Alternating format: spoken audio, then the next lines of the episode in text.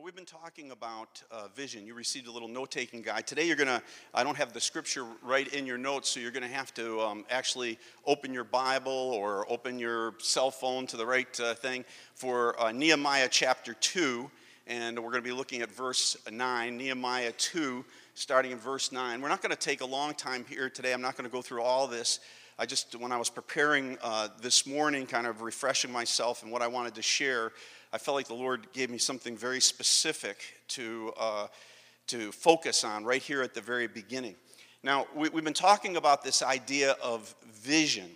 And we talked about how Nehemiah got his vision. Remember, his brother came back and shared with him the, the need that was happening in Jerusalem, and the walls were broken down, and the city was vulnerable to attack, and people were dominating it, and this kind of thing. And Nehemiah just is, he just overwhelmed, and he just falls to his knees, feels the burden of the Lord, and he begins to pray. And God puts a vision in his heart. And the vision that God puts in his heart as he begins to pray is that these walls are all restored, that the gates are rebuilt, that the city of Jerusalem is secure again, and that worship can happen in there without fear, and that people can, uh, can take their treasures and store them up, and they don't have to be worried that every, that it's going to be constantly taken away from them in this kind of way. And and so the vision is very strong in him. Finally, it, it, comes to the point that he, he risks everything and he goes to his authority, the king in Babylon, where he's been working as the cupbearer to the king.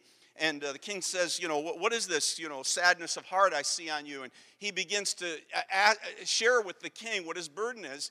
And the king uh, hears the vision that's in his heart to see Jerusalem restored. He, he, he sees that he's really thought about it and he has a plan and this kind of thing. And so the king gets behind him and says, says, okay, you go ahead and do this. We'll give you the letters that you need. We'll give you everything that happens. And then he comes all the way. Remember the thousand mile trip that he takes, and he picks up the wood for the restoring of the gates and, and has all these different uh, letters that have been written to give him access so he can come. And he finally shows up, but he doesn't immediately begin to. Um, uh, begin to kind of tell the people what to do. Remember, first thing he does is he takes some time and he goes around the walls and he investigates and he sees what's happening. And finally, he comes to the people and he says, You know, this, is, this situation is no good. It's, it's got to change. And he challenges them Will you join me? Will you help me? And, and they all say, Yes, you know, yes, we're with you. And he shares his strategy that every, every family will take a piece of the wall and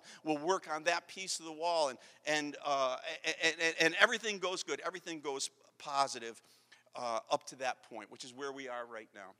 But one thing you have to understand about vision, and many times people do not, you don't understand it about the vision of God in your own personal life, you don't understand it about the vision that God wants you to accomplish, is that vision is always a lightning rod for criticism. Most people's vision is not killed because of lack of money or lack of people supporting them or lack of authority or uh, being behind them or any of those kinds of things. Most people's vision is killed because they don't know how to endure criticism. They don't know how to handle it when people come against them. And uh, I want to talk to you, uh, we'll talk about it today, but we'll talk about probably maybe next week too. I want to talk to you about this, this idea.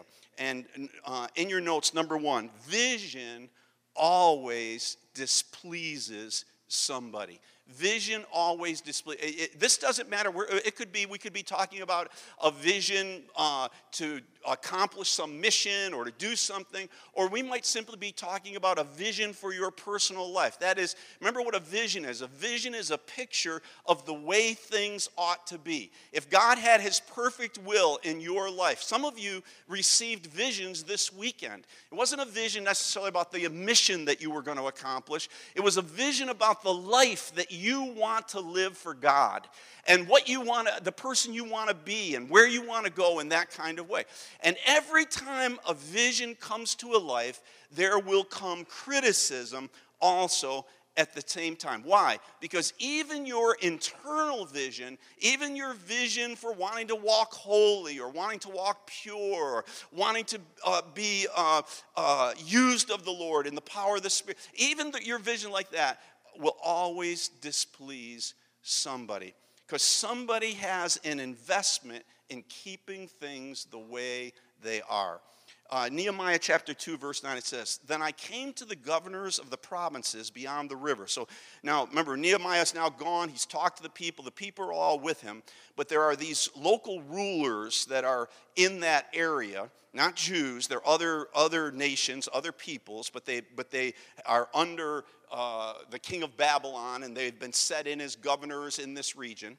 It says, And I came to the governors of the provinces beyond the river and gave them the king's letters. So he's coming and telling them, I'm here not on my own initiative, I'm here because I've been sent by the king.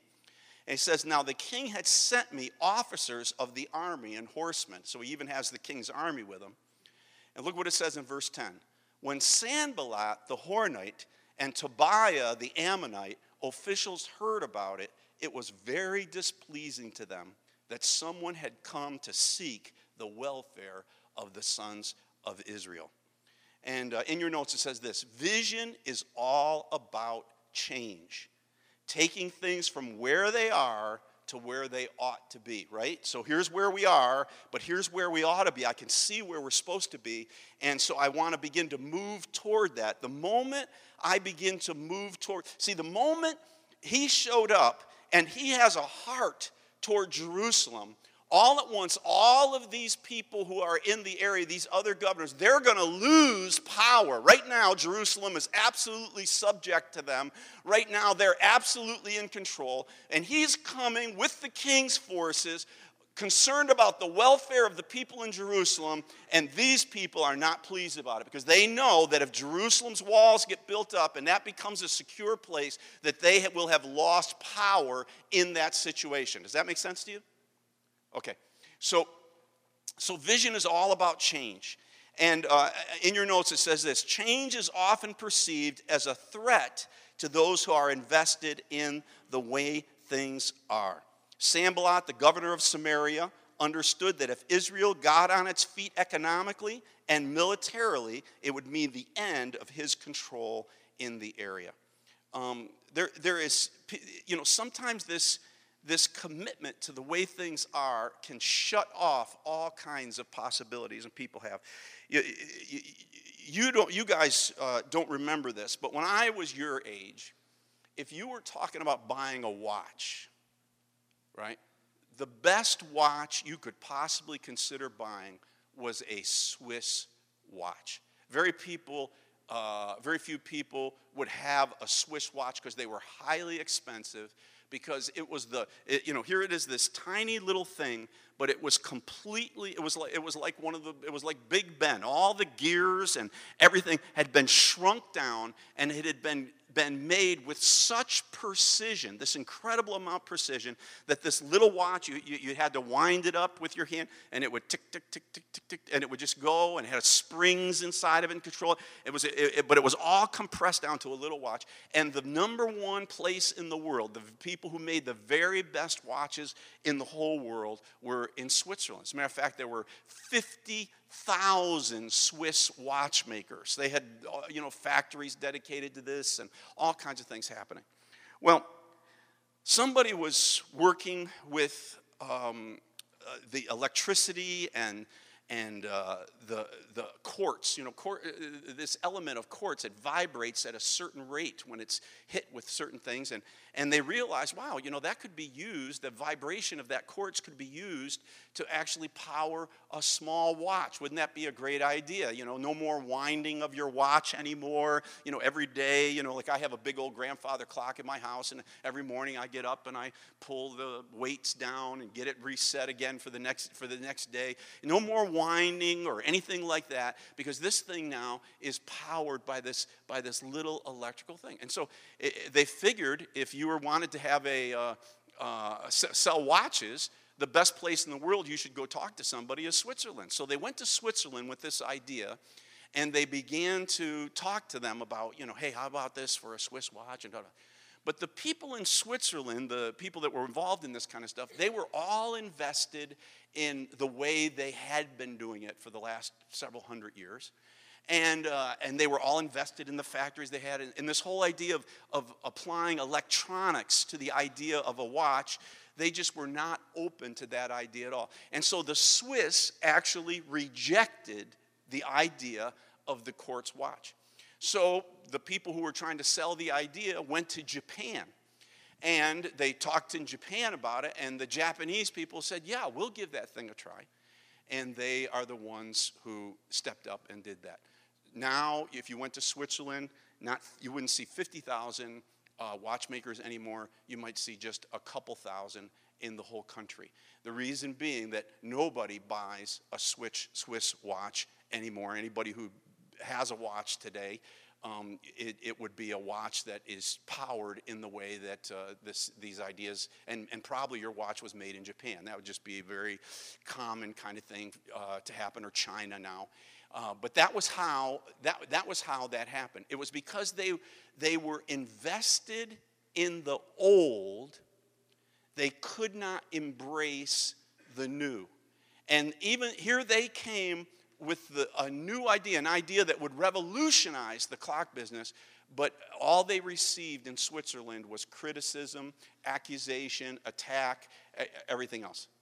So this, this getting this idea that when people are invested in this way, this is the way things work. It, uh, in your notes, it says this: vision reflects poorly on those who are content with the way things are. Vision reflects poorly on those who are content with the way things are. A person comes to Christ and begins to get a vision for what could be, could be and should be in his life. This plays on the insecurities of those who don't want to change their life, so they try to slow his progress.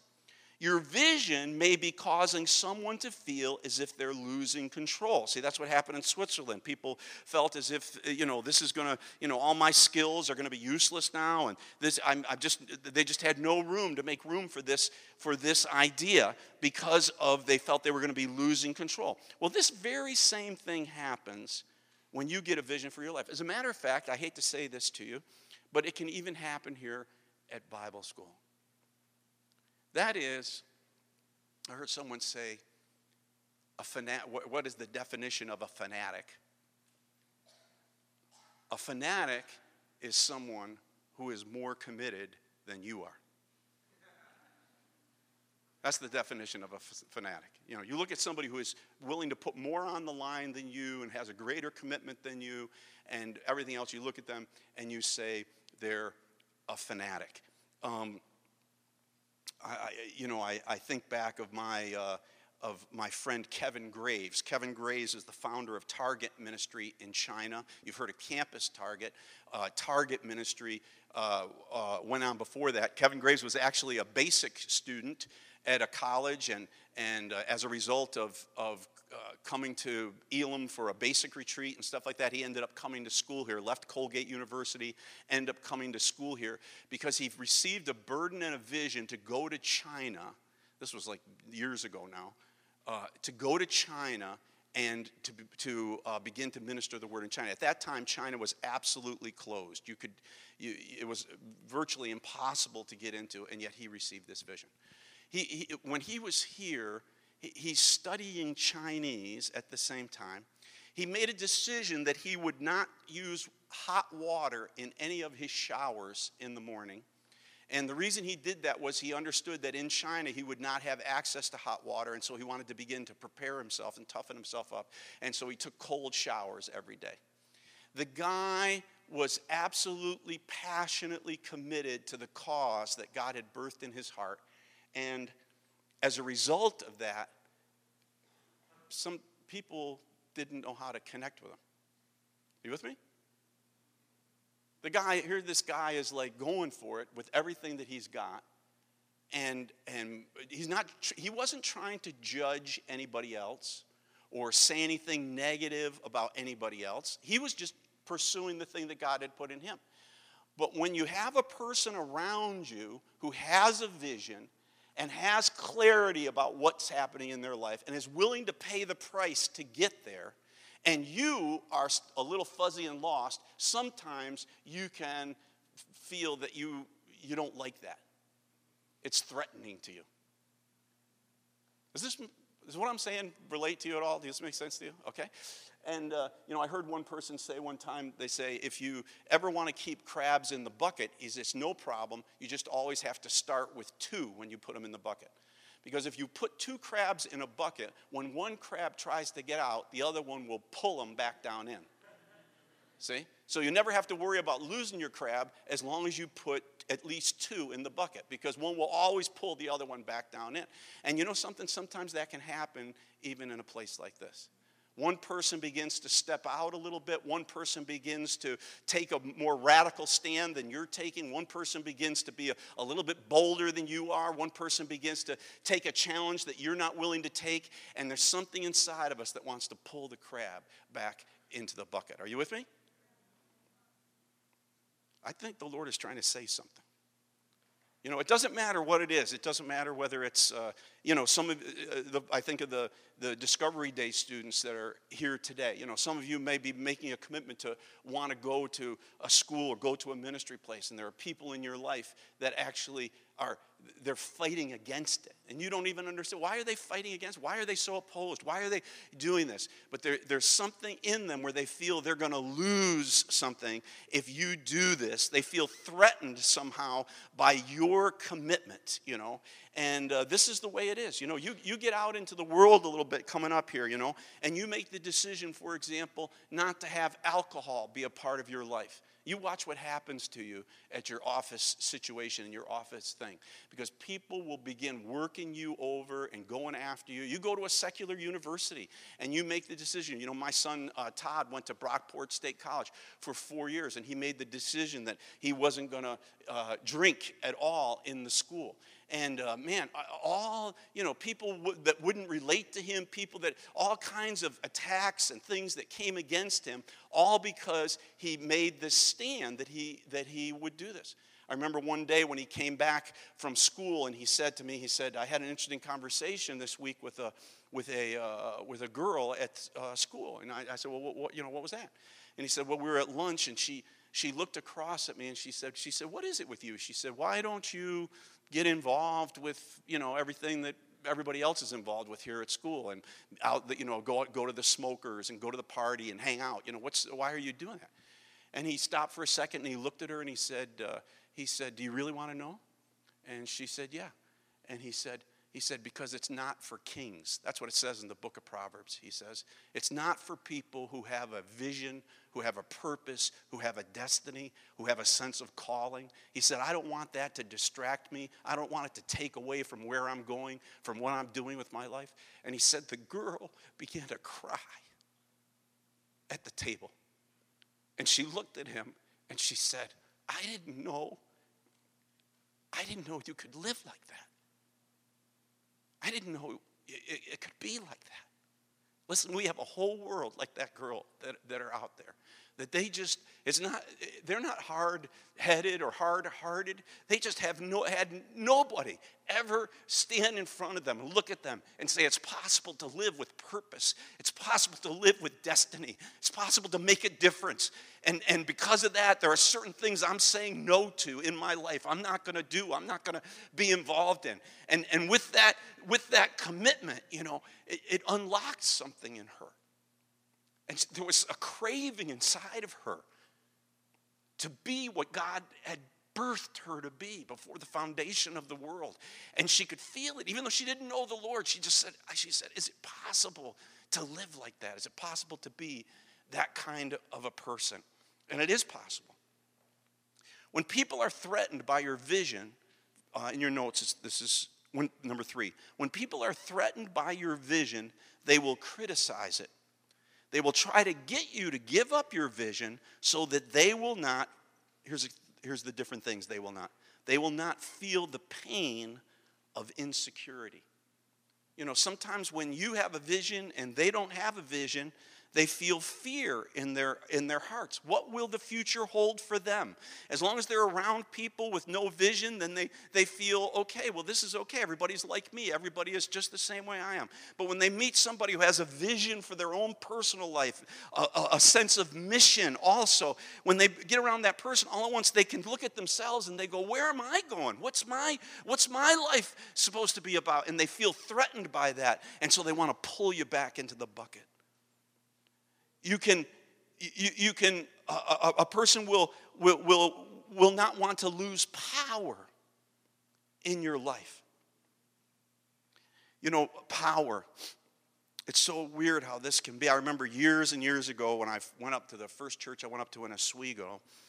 Um, the church had been uh, just a little tiny church, you know, maybe 30 people on a Sunday morning for years. And, and uh, there was a, a little old lady in the church that basically she was the kitchen mama. You know, she was in charge of the kitchen and everything that happened. The little church had a little kitchen in it. They would have little church suppers and things like that. And uh, so, anyway, the church begins to come alive, right? We go up there, and over a couple of years, uh, college students start coming, things start happening. The church becomes begins to become vibrant and alive. The church begins to grow, has all kinds of young couples and families coming in, and all this kind of thing. But this one woman wants to still control everything that happens in the kitchen, right? So one day, the pastor schedules on a Sunday, we're going to have a, a church supper after uh, the service on Sunday. I'm, you know, part of the leadership of the service. I'm up in front. In those days, they used to sit in the front. And I'm up in the front, and somebody from the congregation comes up to me halfway through the service and whispers in my ear and says, This woman has locked herself in the kitchen. And I said, What? What? She, she's locked herself in the kitchen and she won't come out and uh, we, we're trying to prepare the church supper, but she won't let anybody in the kitchen, right? So I go downstairs, you know, I, the pastor's speaking, and I, I, get up and slip down the back and go down the stairs, you know, and now I'm at the door, you know, Clara, honey, you got to come out of the kitchen, right? Well, they're ruining everything. I had everything in its place. I had all this. I had all that. Well, okay, I know, I know but at least for today, we got to do it. We can talk more about it, but you got to come out of the kitchen now because we got a church supper that's starting, you know, in a few minutes here, and we got to. But that, you know, that was just an example of what I'm talking about, where a person's desire, uh, you know, you know, I understand completely what was happening. For years, she was the big fish in this little tiny church of 30. And she had her little world that she had defined. You know, probably all the rest of her life, she had nothing in all the rest of her life that anybody was patting around the back for or encouraging her for or anything else. But she had the little kitchen at the church. She was in charge of the little kitchen at the church, you know. And here, with revival and with new things happening, uh, all things that everybody in this room would have gone, yes, this is the Lord, this is what should be happening, this is beautiful, this is what. But with that happening, she would lose control of that kitchen. Are you with me? And all at once, things start coming out of her that are not good. People don't like it. People are threatened because they feel forced to change themselves.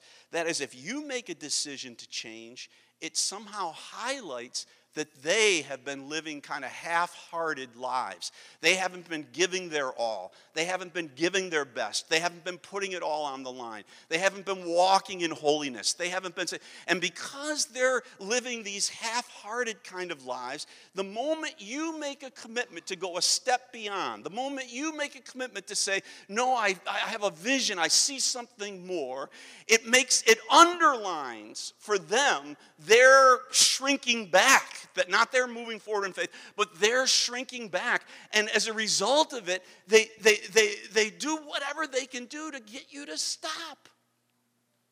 Just stop.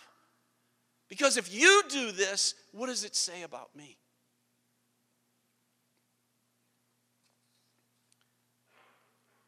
Ben went to see his da- wanted to see his daughter come to faith in Christ and return to a lifestyle in keeping with biblical principles. But his friends are constantly saying, Leave her alone. Kids are different today. That worked for you. She's got to make her own way in this world. And it makes sense to Ben, and his vision dies for his daughter.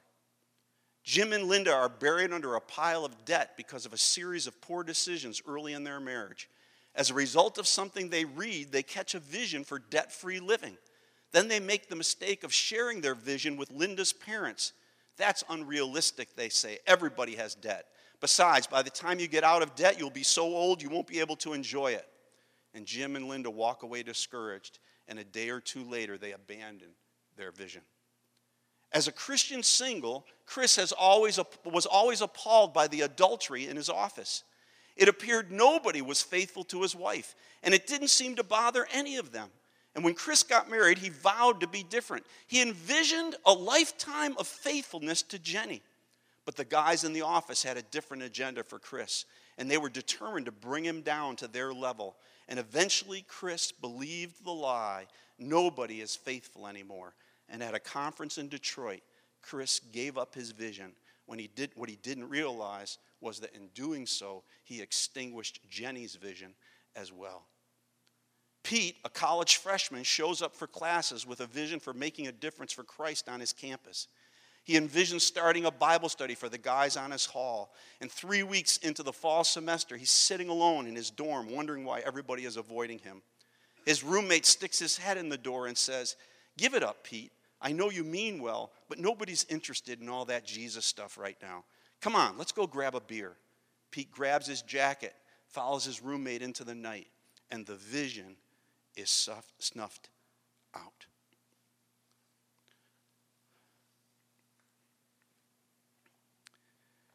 I just really felt as I was preparing this morning that some of you have succumbed to this that even in coming to Elim, you had visions in your heart and that you have abandoned already the thing that God put inside of you.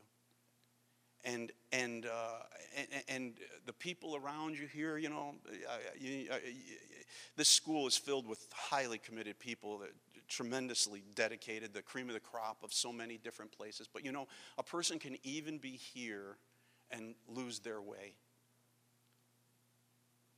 And you may have a person that you're hearing their voice and they're going, Whoa, what is with you? Why be so intense about everything? Why be such a fanatic? Why be trying to go for it all the time? Why be, you know, hey, why don't we just enjoy ourselves? Why don't we just relax a little bit? Why don't we just take it easy? What's, what's the problem? And, and that pressure has been put into your heart and all the things going on, you've let go of the vision let go of the thing that God's wanting to do in you and through you. The truth is, when you have a vision, you probably come across a little bit like a fanatic because you have more commitment than I have toward that thing. And the Spirit of God is trying to speak to you this morning. Would you just bow your heads and your hearts right now? And I want to ask you will you renew Will you renew the vision in your heart? Will you renew it? Will you just stop and just say, Whoa, I just realized I've been bucketed by another crab. I've been pulled off the wall. I was trying to rise up to be something greater and to be something more. And, and I'm not saying that there aren't things that occasionally need to be filtered and adjusted and all that kind of stuff, but I'm talking about you, you've lost the vision. You've, you've just said, I'm going to live just a less committed life, less fanatical, less intense. I'm just going to be part of the crowd. Everybody, it's, it's just, everybody just gets along with me so much better when I don't have uh, that intensity going on in my life. And the Spirit of the Lord is speaking to you and saying, I birthed that in you. And I have called you higher. I have called you higher. And every, not everybody is going to understand what's happening inside of you. If you feel like the Lord has spoken to you this morning, would you just lift both of your hands in the air right now? By doing that, you're just saying, okay, I, I get it. I, I hear you, Lord. I hear you, Lord. Just lift your hands. Just say to him, you by lifting your hands, you just say, you, you all you're, you're, saying to him is, uh, Lord, I, I see it. I'm repenting right now. I'm repenting from shrinking back. I'm repenting from half heartedness. I'm repenting from trying to make uh, uh, uh, other people feel comfortable with, with uh, my commitment and who I am. Lord, I, I'm repenting from this right now. And I say to you, renew your vision in my heart. Renew your vision inside of me, Lord. And I'm willing to pay the price because the price of you having a vision is you will experience criticism. Renew your vision.